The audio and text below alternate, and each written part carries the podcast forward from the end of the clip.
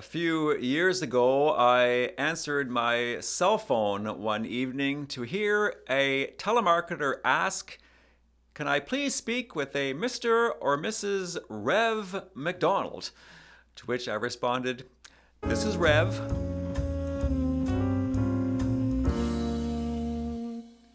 I have been called Reverend, I've been called Pastor, I've been called Padre. I've even been called the priest, but traditionally we Catholics do refer to Catholic priests like myself as Father. Yet, Jesus says in today's gospel, Call no one your father on earth, for you have one Father in heaven. And when we combine this with the question that Malachi asks in our first reading, Have we not all one Father? We are moved to consider well, why do we call Catholic priests father? Are we being anti scriptural? Are we being disobedient to the Lord? Names are important. Where I come from, Glengarry County, which used to be the Diocese of Alexandria, Cornwall, now part of the Archdiocese of Ottawa, Cornwall, there is like an unwritten rule of thumb when you are addressing a younger priest or speaking about a younger priest, we say Father Allen, for instance. But yet, when we talk about or speak to an older priest, we refer to him as Father MacDonald, not old MacDonald, as in you know who at a farm, but Father MacDonald. And I am soon to celebrate 30 years of priesthood, one day at a time, and I have already noticed that I have crossed uh, the Rubicon. I have crossed this this line. I don't know when it starts or when it finishes, but there's this line that I have crossed, and more and more people are referring to me or calling me Father MacDonald. So I guess I've arrived at some kind of stage of statesmanship or wisdom, although being a very early stage of wisdom nonetheless. But Father Bob Bedard, the founder of the Companions of the Cross, he was very big on names, which is why when I do meet you under various circumstances, I will often ask you, well, what is your name? And he would encourage us to get into the habit of writing down every day in our journals or our diaries the names of individuals that we have met that day and periodically review the list so we can call people by their name when we meet with them. A friend of mine was recently sharing how he has been going to his particular church every Sunday for many years, and every Sunday for many years, the same guy sits in front of him. But yet, this guy, my friend, does not even know the name of this person, this guy who's been sitting in front of him for years. And I said, well, why don't you just one day just tap him on the shoulder and say, hey, you know what? My name is Bob, and what's your name? Just start some kind of relationship. Maybe his name is Frank. So now Bob and Frank are friends. St. Isidore's Parish, which is in the west end of the city of Ottawa here, has a pastoral program by which when someone enters onto the church property, so they walk the church, drive the church, take the bus to church, from the time they enter onto the church property to the time that they sit in their pew, they will have been spoken to by somebody three times. Hi, how are you? Hey, good morning. Great to see you. Hey, my name is Bob. What's your name? Or, you know, hey, what if some kind of encounter, some kind of a connection, because people need to know and deserve to know that they are valuable, important, necessary, and welcome. So names are important. Are we to take this passage from the gospel of today literally? The simple answer is no. Jesus is using hyperbole, which is to make an exaggeration, to make a point. Because if we take this passage literally, well, what about the other passage in Matthew's gospel that we can think of right away. If your hand causes you to sin, cut it off. If your eye causes you to sin, gouge it out. Where would that leave us? I mean, I wouldn't have any hands left. I wouldn't be able to, to see looking into the camera, preaching this little sipping on the Sabbath episode. So we don't take that passage literally, because if we do interpret this passage, do not call anyone on earth your father, if you have one father in heaven, if we take this as a prohibition, it contradicts other passages where the word father is used. Here are a number of them. Deuteronomy chapter 5. God directs us to honor our father and our mother, and all will go well with us. Matthew chapter 19. Jesus says, A man shall leave his father and mother and be joined to his wife. Luke chapter 16. Jesus calls Abraham our father in faith. John chapter 6. Jesus says, Your fathers ate the manna in the wilderness and they died. 1 Corinthians chapter 4. Paul writes, I became your father in Christ. Philippians chapter 2, Paul calls Timothy's service to him as a son serves his father. 1 Peter chapter 5, Peter refers to himself as father by calling Mark his son. 1 John chapter 2, John calls the elders of the church fathers. If we were to take this passage literally, then what about calling people doctor, i.e., medical doctors, professors, scientists? Doctors from the Latin for teacher. And did Jesus not say you have only one teacher? What about Mr. or Mrs.? They come from the root word for master. Did Jesus not say you are to have no master apart from me, the Lord Jesus himself? Would Jesus deny a little boy, a little girl, the blessing of being able to share uh, with others the love that they have for their own father? Well, no. So common sense is telling us that Jesus is not forbidding this. So, what did Jesus mean? What Jesus meant in using hyperbole was to show the scribes and the Pharisees just how sinful and prideful they had become. They were setting themselves up over the Lord, over God the Father, as the source of authority, teaching, and power, and were demanding the rights and the privileges which are His and His alone. They were demanding them for themselves the honor, the privilege, the esteem, the worship, etc.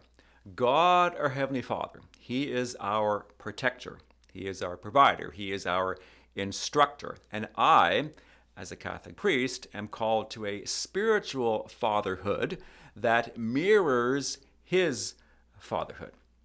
So Jesus is essentially warning us against turning a man into a guru or forming a cult of personality around him to attribute to one man the undue role of being the father, the master, and the teacher.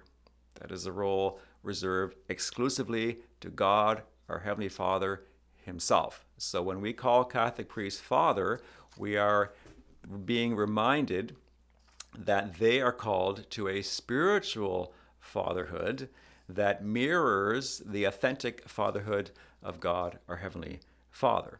And if that is not the case, then we are giving worship in the wrong way. We're not called to worship humans, we're called to worship the Lord, who shares his life his mercy, his love, his power, his peace with us. So, why do we rightly call Catholic priests Father? Because it denotes service, not authority, not power, not control. Those are attributes that belong to God the Father Himself. False fatherhood is really what Jesus is condemning here today in the gospel. Who, Jesus says, do not practice what they teach. They tie up heavy burdens on others. They do all their deeds to be seen by others. They love places of honor. They want to be greeted with respect in the marketplace, or as the older translation of the Sunday scriptures we used to use here in Canada said, they love being greeted obsequiously in the market square. We're not to be greeted obsequiously. So the Lord is condemning false fatherhood, and we are not to call anyone father who lives out fatherhood in this way. That is not authentic spiritual fatherhood. So when you call me father, I am humbled, especially if you're older than I am. And now that I'm getting a bit older myself, there are fewer and fewer people who are older than me, but they're still. anyway, the, the thing is, when you call me father, I am humbled by that, by the confidence that you have in me. And it reminds me to live up to the words of St. Paul that we have in our first reading today from First Thessalonians. Be gentle among others who deeply care for you. Share yourself with others because they are dear to you. That's paraphrasing the words of Paul in the second reading we have here today. I love being a priest. And I'm humbled by the fact that the Lord has called me to this vocation as unworthy as I am. And you welcome me into your homes and into your lives, both on happy occasions and on sad occasions, because I am a priest. Because I am a priest, I can enter into situations that others cannot themselves enter into, whether it be at a hospital bed, whether it be at a funeral home, whether it be at a parish church, whether it be a school, etc. This little 10 cent piece of plastic that ties up the top of my Roman clerical shirt really is a kind of like a badge or a kind of like a pass to enter into pastorally speaking, situations. People welcome me into these situations even though I may be a stranger to them. They know the priest is here, or the padre is here, the pastor is here, Rev. Rev is here. Thanks be to God. And as my first pastor said to me when I was ordained, now almost 30 years ago, Alan, most people will not remember anything that you said, but they will remember that you were there. They will remember the priest came to the hospital, the priest came to my home, the priest, etc., was there. And that's the important thing. Spiritual fatherhood lived out in the midst of his people. So go ahead, go ahead, call me father. I'm not elevated or somehow puffed up by that. God Himself is not threatened by that. But calling me Father helps me. It helps me to remember the proper attitude that I am to have. Again, what did Jesus say in the gospel? The greatest among you must be your servant, and he who humbles himself will be exalted. I did not become a priest to take on a title but instead to respond to the Lord's call to live a life of service as a spiritual father. And again, going into my 30th year of priesthood, as a spiritual father, I have more children than a hundred men themselves could have individually or collectively. I'm called to be a spiritual father, not a spiritual bachelor. Okay?